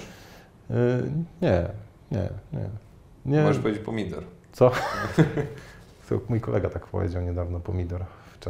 W czasie transmisji, jak mnie zobaczył, jak wręczałem medale na Pucharze Świata, z którym pływałem. Pytanie było dziennikarza, ty widziałeś, że Adam będzie wręczał medale? Pomidor. Boże święty. Nie, to już jest... to są jaja. Nie, wiesz co, mogę ci powiedzieć tak, że ja uważam, że nie byliśmy przyjaciółmi. Moi koledzy, niektórzy mają inne zdanie. To już ale samo świadczy o tym, że nie byliście przyjaciółmi, jak macie różne zdania na ten temat, nie? Bo chyba tam przyjaźń to jest chyba za daleko, za mocne słowa na te nasze relacje. No byliśmy kolegami, z jednym byłem lepszym kolegą, a z drugim byłem gorszym, ale byliśmy kolegami. A jak radziliście sobie z różnicą wieku? No bo było tak, że ty z Markiem Kolbowiczem byliście starsi, no dwóch chłopaków pozostałych było wchodzących, czy tam no, młodszych i to też jest jakaś... No, to jest duży problem, tak? Szczególnie w dyscyplinach wytrzymałościowych to jest duży problem, bo jednak... Było dziadek, dawaj. Nie, no wiesz co, dziadek jeden i drugi byli w takiej formie, że wiesz, spokojnie z tymi młodymi mogli poradzić, ale to gdzieś tam była też mądrość trenera Wojciechowskiego, tak? W tym szczególnie przygotowaniu indywidualnym, bo tak jak my, wiesz, no, jak na czwórkę schodzimy, to jedziemy czterech i każdy musi ciągnąć tak samo mocno, nie? Ale jak, nie wiem, jeździmy na ergometrze, czy jesteśmy na siłowni, to można zawsze to wszystko poustawiać pod badania, które robimy wcześniej i zakresy, w których pracujemy, tak więc powiedzmy na przykład jak Konrad coś robił, to mógł to robić minimalnie lżej, tylko że znowu, tak wiesz, no to też jest trudne, tak, bo no co, on ma trenować lżej niż ja, a mamy kurna tak samo mocno ciągnąć, więc wiesz, no to gdzieś tam ta mądrość Olka Wojciechowskiego prowadziła do tego, że czasami mu tam odpuścił jakiś tam trening, tak, czasami zrobił trochę lżej ten trening indywidualny, na przykład jeździliśmy dużo na nartach jeździliśmy, tak, biegowych, gdzie naprawdę to bieganie doprowadziliśmy do perfekcji, naprawdę do szybkiego bardzo biegania, więc wiesz, gdzieś tam, nie wiem, jeździliśmy na tętno, tak więc no, jeden jechał z przodu, drugi trochę z tyłu, ale gdzieś tam pracowaliśmy nad tym samym zakresem intensywności, o które chodziło trenerowi, ale wiesz, no, nie musieliśmy jechać jeden przy drugim, tak, bo nie wiem, ja przez wiele lat jeździłem tylko klasykiem, tak? Nienawidziłem tego, jeździłem tylko klasykiem, ale w którymś roku coś mi się tam przestawiło w głowie. Kumple mówi, weź spróbuj te długie kijki wreszcie, nie? Spróbowałem te długie kijki i to było tak, że pięknie, że zacząłem jeździć... Płynne. Tak, żebyś wiedział, że zacząłem jeździć stylem dowolnym. Mieliśmy wtedy do dyspozycji najlepsze narty, jakie wtedy były. Zaczęliśmy się bawić, wiesz, w smarowanie. Sami wszystko oczywiście robiliśmy, nie mieliśmy żadnych tam serwismenów. I płynęliśmy. Ja to zacząłem uwielbiać, naprawdę. I po zakończeniu kariery, jak ktoś mi się pytał, czego ci najbardziej brakuje, to mi tego, kurczę, jazdy na nartach. A jakby się cofnąć ileś tam lat wstecz, to jak słyszałem hasło narty biegowe, to mówię, trenerze, ja mogę iść na bieg? Nie, narty są dzisiaj. No i jechałem tym klasykiem, wszyscy se tam, stylem dowolnym, a ja się męczyłem tym klasykiem, już byłem taki wkurzony, ale jak złapałem tego bakcyla w tych nartach, w tym stylu dowolnym, to o Jezus, jak mi się dobrze jeździło, szczególnie po takiej zmrożonej trasie, wiesz, narta na smarowanie. Nigdy kurde, w życiu nie pomyślałem, że sobie narty będę smarował. Ja mówię, kurde, to jest jakiś nienormalny. Każdy ma swój fetysz, no co ja ci powiem. No dokładnie, ale wiesz, to byś zobaczył, jak nam korba odbiła w drugą stronę, jakieś, wiesz, super narty kupiliśmy.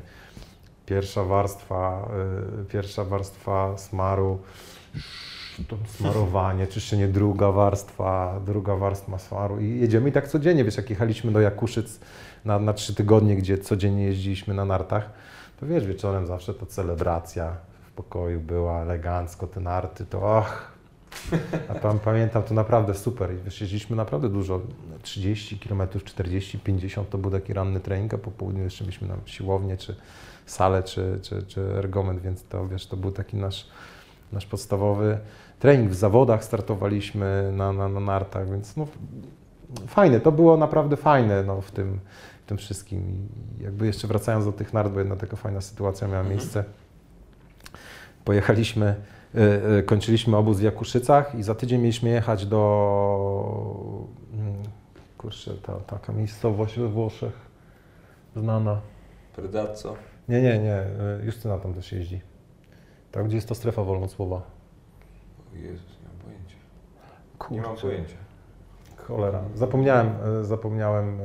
Zapomniałem nazwy. To nieistotne. No i ostatni dzień oczywiście skończyliśmy treningi.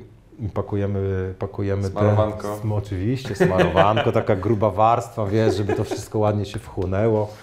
A wiesz, mieliśmy tam smary, nie wiem, na 5-10 stopni tam. Ja tak miałem z butami, jak właśnie schodziłem po treningu, to ja kochałem, przez godzinę czyściłem buty. No. To nieważne, już czyste wszystko. Tam no i wiesz, i zostawiliśmy tą warstwę smaru i przyjechaliśmy do Włoch, rozpoczynamy obóz.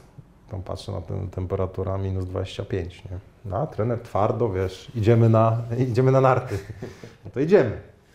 Słuchaj, ja nie wierzyłem nigdy, że wiesz, że to, że jest napisane na tym smarze, że jest do minus 10 czy do minus 5, to ma jakieś znaczenie, nie? No ale tam właśnie poczułem, że ma znaczenie, nie? Idziemy, minus 25, a my te smary na minus 10. Robisz pierwszy ruch i narta ci staje, nie? I stoisz. Kompletnie narta się nie przesuwa dalej. Ja mówię, ja pierdzielę, jaka jazda. A on tam mówi, 2 godziny nart, nie? To mówi, ty, jak ja mam 2 godziny chodzić, no to jest jakaś masakra, nie? I dopiero gdzieś tam po jakiejś godzinie, gdzie te smary... mówi, o, można jechać, nie?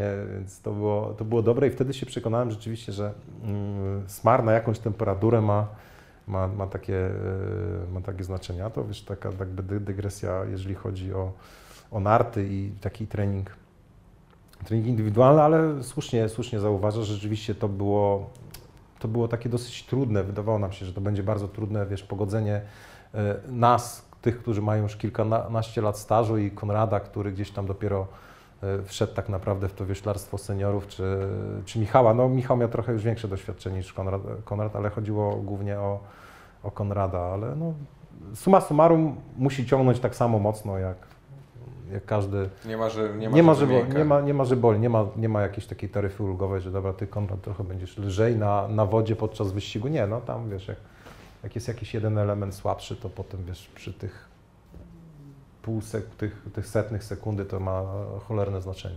A jest jakaś taka historia, której nie opowiadasz albo nie zdarzyło Ci się opowiadać, a która według Ciebie jest warta opowiedzenia? Taką, którą możesz opowiedzieć? Nie, no są takie, wiesz, historie, ale... Tak, taka no, fajna, bo ta, co opowiedziałeś na nartach, mi się bardzo podoba. Mi się wydaje, że jak już jest taki moment, że można pogadać i tak dalej, to czasem jest, wiesz, wywiady wszystkie czy rozmowy są strasznie ustrukturyzowane i tak naprawdę to, co ja czytałem czy widziałem, to jest wszystko w jeden deseń. No, jedziesz pierwsze igrzyska Mistrzostwa Świata, drugie igrzyska, finalne igrzyska, po karierze, maratony i polityka. No i spoko. I no tak, fajnie no. I nie ukrywam, że wchodząc tutaj na te rozmowy, śmiem twierdzić, że dużo się o Tobie dowiedziałem, nie? A czego się nie dowiedziałem? No wiesz, na pewno są takie rzeczy, o których bym nie chciał mówić, ale... To oczywiście, no. A takie, o których chcesz. Nie wiem, lubisz... O, wiem co, o jest właśnie, no, zacząłem od tego, zapomniałem.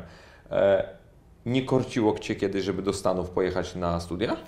Miałem taki moment. Słuchaj, miałem taki moment, ale to było bardzo dawno temu, już nawet się przymierzałem, miałem te testy, wszystko już robiłem. Z marszu byś stypendium dostał. Dokładnie, ale to był, wiesz, to był taki przełom w moim życiu, to był rok, kiedy kończyłem technikum. Miałem jechać już gdzieś tam w Filadelfii, miałem uczelnię, do której chciałem pojechać, robiłem TOEFL, te testy językowe, już no, powinienem sobie poradzić bez problemu, nie? Ale taki miałem lekki wypadek przy pracy, nie zdałem matury, ale ustnej nie zdałem matury, więc miałem jeszcze tam dogrywkę z polskiego i wiesz, jak to mówią wszyscy, że pan się na mnie uwziął, to takiego miałem, co się na mnie uwziął.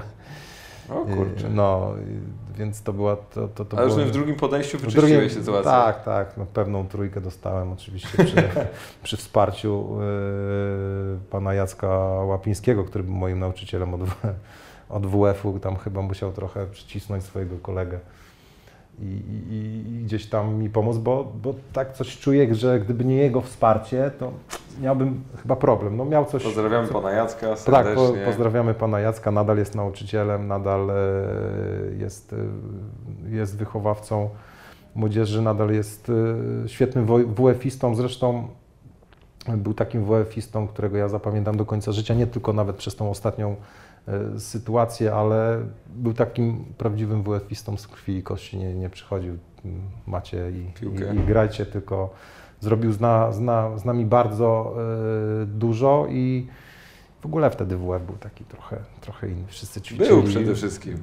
To po pierwsze był i ja pamiętam, że za tych czasów moich, to nie są też takie nie wiadomo jak kosmicznie odległe czasy, to obciachem było nie ćwiczyć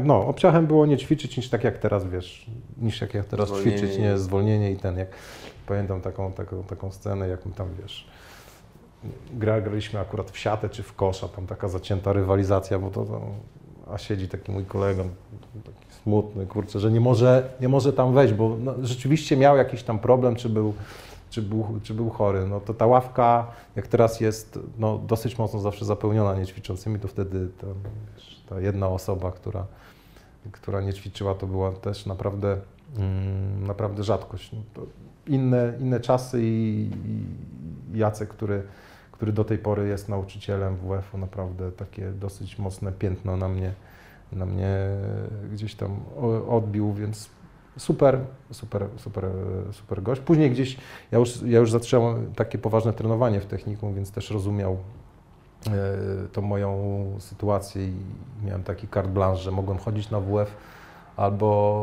albo nie chodzić i tą piątkę miałem, bo on wiedział co robię, ale chodziłem, bo to mi sprawiało też przyjemność, to też była taka jakaś tam odskocznia od tego. Też masz szacunek do tego człowieka, chcesz to zrobić. Ale oczywiście, że tak, to nie było tak, że dobra, ja zrobiłem rano trening i już mi się nie chce ćwiczyć. Ja chętnie z tymi moimi kolegami tam grałem, czy w jakikolwiek sposób ćwiczyłem, bo różne rzeczy robiliśmy wtedy. A jeżeli, bo dobrze powiedziałeś o tej maturze, bo to jest tak naprawdę dla mnie no, taka bardzo prosta droga do wątku ostatniego, jaki chcę poruszyć, bo już powoli się zbliżamy do końca, no, czyli polityki. No, gdybyś nie zdał tej matury, to raczej ministrem byś nie był. Nie, wiesz, no tą matury nie zdałem w 90... w którym roku? 80... nie. Boże, nie, o 90... Nie wchodźmy w to, proszę cię. No, w latach 90. to na pewno bym sobie tą maturę zdał następnym razem, to bez zasady. No.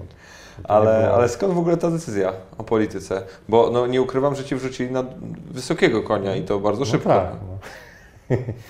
Bo ja słyszałem, że to też taka dość przypadkowa historia z tym powołaniem ciebie na... No to była dosyć interesująca sprawa. Generalnie wiesz, no,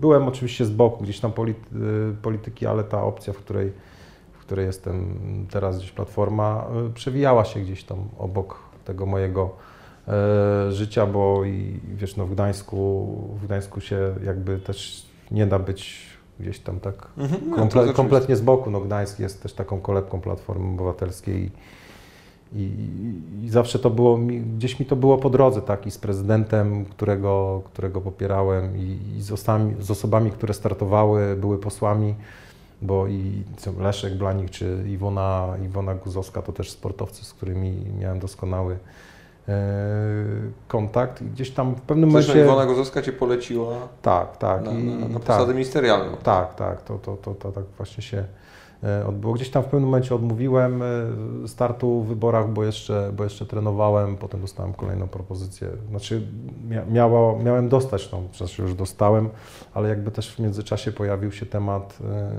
ministra.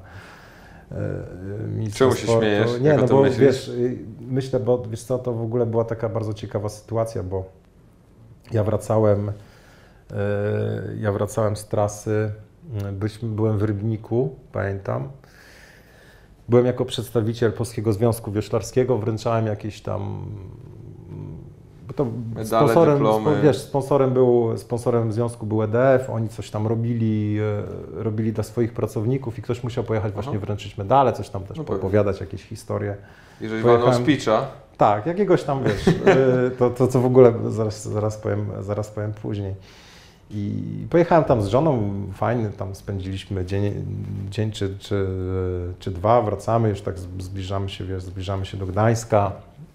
Stanęliśmy na stacji ostatniej przed wjazdem na nasze bramki na Amber One i telefon. Dzwoni właśnie Iwona, mówi: słuchaj, siedzisz czy stoisz? No, stoję, mów. No, jest taka propozycja, nie? Kurna, wiesz, ciarki mnie przeszły, mówię: ja pierdzielę, co ja mógł powiedzieć? A wiedziałem, że gdzieś tam... Co powiedziałeś, 95 do pełna. No. A wiedziałem, że będę, wiesz, gdzieś tam startował w wyborach, bo już tam jakby to było postanowione. No a mówię, no wiesz, no nie powiem ci od razu, muszę, wiesz, z żoną pogadać. No, moja żona już... Obok. Absolutnie nie, mówi, ja się nie zgadzam. Mówi, zajebiście. Więc ja mówię, no... Próbowałbym, tak sobie pomyślałem, nie? No ale wiesz, no nie będę robił, wiesz, no nie było mnie całe życie, tak? Tak.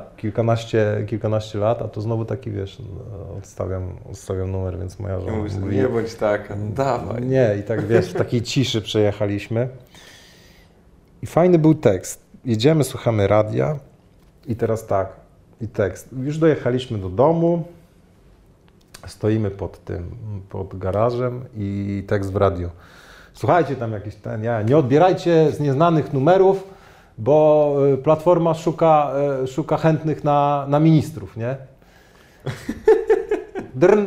Drn, dzwoni telefon, jakieś tam 500, tam coś, nie?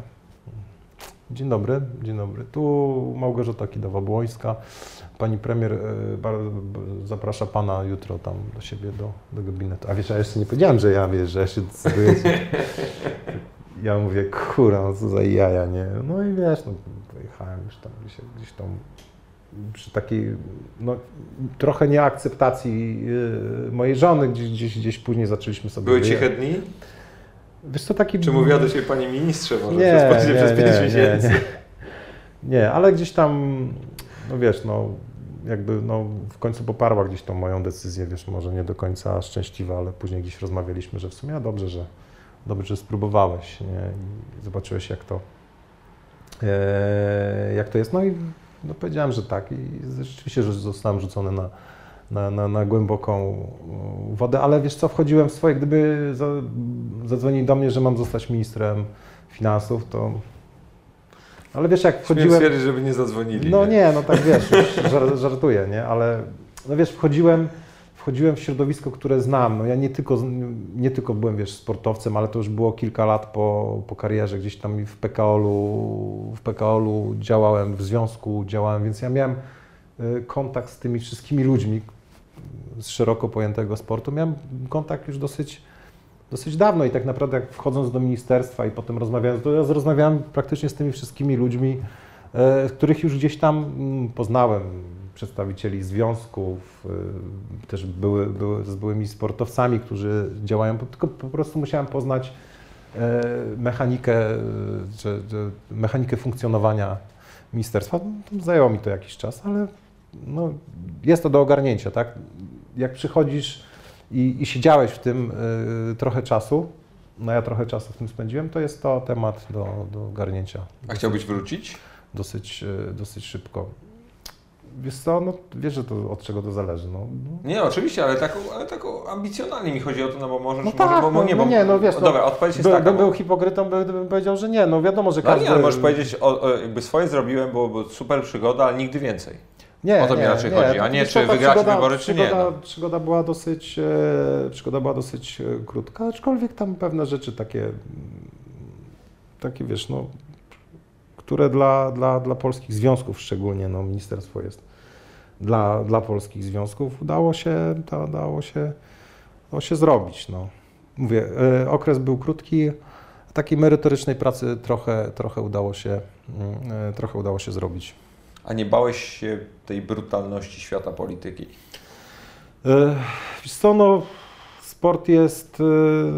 sport jest taką dziedziną, że teoretycznie nie jest tak brutalnie polityczna, ale rzeczywiście ta polityka jest trochę, jest tak jak teraz, no, szczególnie jak jestem posłem i jestem posłem opozycji, to polityka jest brutalna i zupełnie jest inna niż środowisko, z którego się wywodzę. No, sport jest zupełnie inny. Mimo tego, że zawsze powtarzam, że sport opiera się na jasnych i przejrzystych regułach, no ale wiadomo, że te reguły łamią ci, którzy się koksują. To jest taki tam ten odłam, ale 90, nie wiem, powiedzmy 9% sportu to jest czysta, taka uczciwa rywalizacja. Polityka jest trochę inna. I nie odczuwasz tego. Mi się wydaje, że najcięższe, jak ja sobie o polityce myślałem kiedyś, to właśnie w kontekście rywalizacji, tej takiego, no, powiedzmy, stymulowania siebie jako osoby, to mi się wydaje, że największy problem jest taki, że bardzo wiele nie zależy od ciebie i nie masz tego takiego czynnika sportowego, że jak im więcej ćwiczysz, czy tam im więcej zrobisz, tym będziesz miał lepszy wynik. Dokładnie tak jest. To jest coś, co mnie bardzo w polityce odrzuca. Dokładnie tak jest. No, na wiele rzeczy nie masz wpływu. Na sport, na wynik w sporcie masz wpływ bardzo duży. No. Wiesz, że musisz ciężko pracować, tylko że też i ciężka praca w sporcie nie zawsze jest gwarancją sukcesu. Nie zawsze jest gwarancją sukcesu, bo rywalizujesz z ludźmi, którzy wszyscy ciężko pracują. Nie ma takich, którzy nie. Ale to jest podstawa, wiesz, jak gdzieś tam czegoś, jak chcesz coś zrobić na skróty, no to sorry, no nic nie osiągniesz, więc no praca, jeszcze raz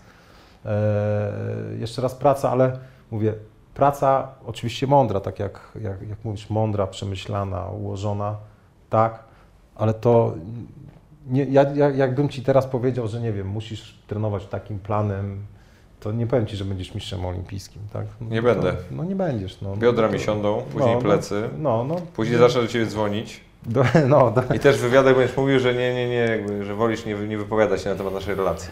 Tak mniej więcej to wyglądało. Więc wiesz, no to jest podstawa, a na wynik gdzieś tam końcowy, no wiele rzeczy się składa. Musisz trafić, w moim przypadku musisz trafić na odpowiednich ludzi, tak? Ja na takich ludzi trafiłem i to nie tylko z tymi, którymi pływałem, nie tylko na trenera Wojciechowskiego, ale też z tymi wszystkimi, którzy są gdzieś tam obok. Dwie ostatnie rzeczy mam do ciebie. Jedno jest pytanie, na które możesz odpowiedzieć tak bądź nie, albo pomidor, ale to będzie tendencyjna odpowiedź. A drugie to jest, będę chciał, żebyś tam się podzielił jedną rzeczą jeszcze z nami. Wypisałeś, albo inaczej, podpisałeś kiedyś zwolnienie z WF-u swojemu dziecku, będąc ministrem sportu? Nie podpisałem, wiesz, to... wiesz, powiem ci tak, no u mnie albo osoba z tobą skorelowana, czy tej asystentka ktoś... Skorelowana, albo... nie. Skorelowana. nie, wiesz, tam akurat moje dzieci, no, chyba obserwując i mnie, i moją żonę, nie wpadają na takie pomysły, bo wiesz, my jesteśmy ciągle gdzieś tam aktywni. No, chodzimy razem biegać, jeździmy razem. Jeżeli bieganie maratonu poniżej 3 godzin można nazwać jakąś tam aktywnością, to właśnie, tak, jest chore. A tak, ostatnia rzecz. Masz jakąś taką radę, czy wiadomość, czy zdanie, które chciałbyś wszystkim powiedzieć? Nie wiem, jeden z moich gości mówił, że czytajcie książki, drugi mówił, mówcie bliskim, że ich kochacie i że chcecie spędzać z nimi więcej czasu. Masz jakieś swoje zdanie, które uważasz, że chciałbyś po prostu ludziom powiedzieć tak o. Tak o, to może ja może powiem... Może być z dupy, nie ma problemu. Ja może powiem do sportowców, którzy słuchają naszej rozmowy. Słuchajcie, drodzy sportowcy, kandydaci na mistrzów. Dwie rzeczy, których tak jak myślę są szalenie istotne, zresztą o których gdzieś tam mówiliście. Trzeba być cierpliwym i trzeba być pracowitym, bo żaden sukces nie przychodzi szybko. I co jeszcze jest ważne, że przed sukcesem na pewno są porażki i te porażki, z tych porażek trzeba umieć wyciągać wnioski, bo te porażki wzmacniają. Ja naprawdę mówię to, ze swojego własnego doświadczenia, że po porażce nie należy się poddawać, ale jeszcze raz powiem, bo to jest najważniejsze, co jest i co mówię nie tylko ja, ale jeżeli zapytacie wszystkich sportowców, którzy gdzieś osiągnęli sukces. Praca, jeszcze raz praca, tylko zapamiętajcie, że ta praca to nie jest gwarancja sukcesu, to jest podstawa, która daje wam myśleć, że ten sukces możecie osiągnąć. Ja tylko dodam od siebie, że też przeczytałem ostatnio takie piękne zdanie, że potrzeba 20 lat do sukcesu z dnia na dzień. No tak. I to jest coś, co bardzo sobie już zapisałem gdzieś i tak mówię, no dokładnie tak. Słuchaj, pięknie Ci, Adam, dziękuję, bo żeśmy trochę pogadali i bardzo się cieszę, że mnie zabrałeś ze sobą w tę swoją podróż na to niewygodne siedzonka w tej łodzi. Tak, drewniane z takimi dziurkami, gdzie kości wchodzą. Fajnie, nie, już tak. Tyłek nie boli. Dzięki wielkie. No, dziękuję również.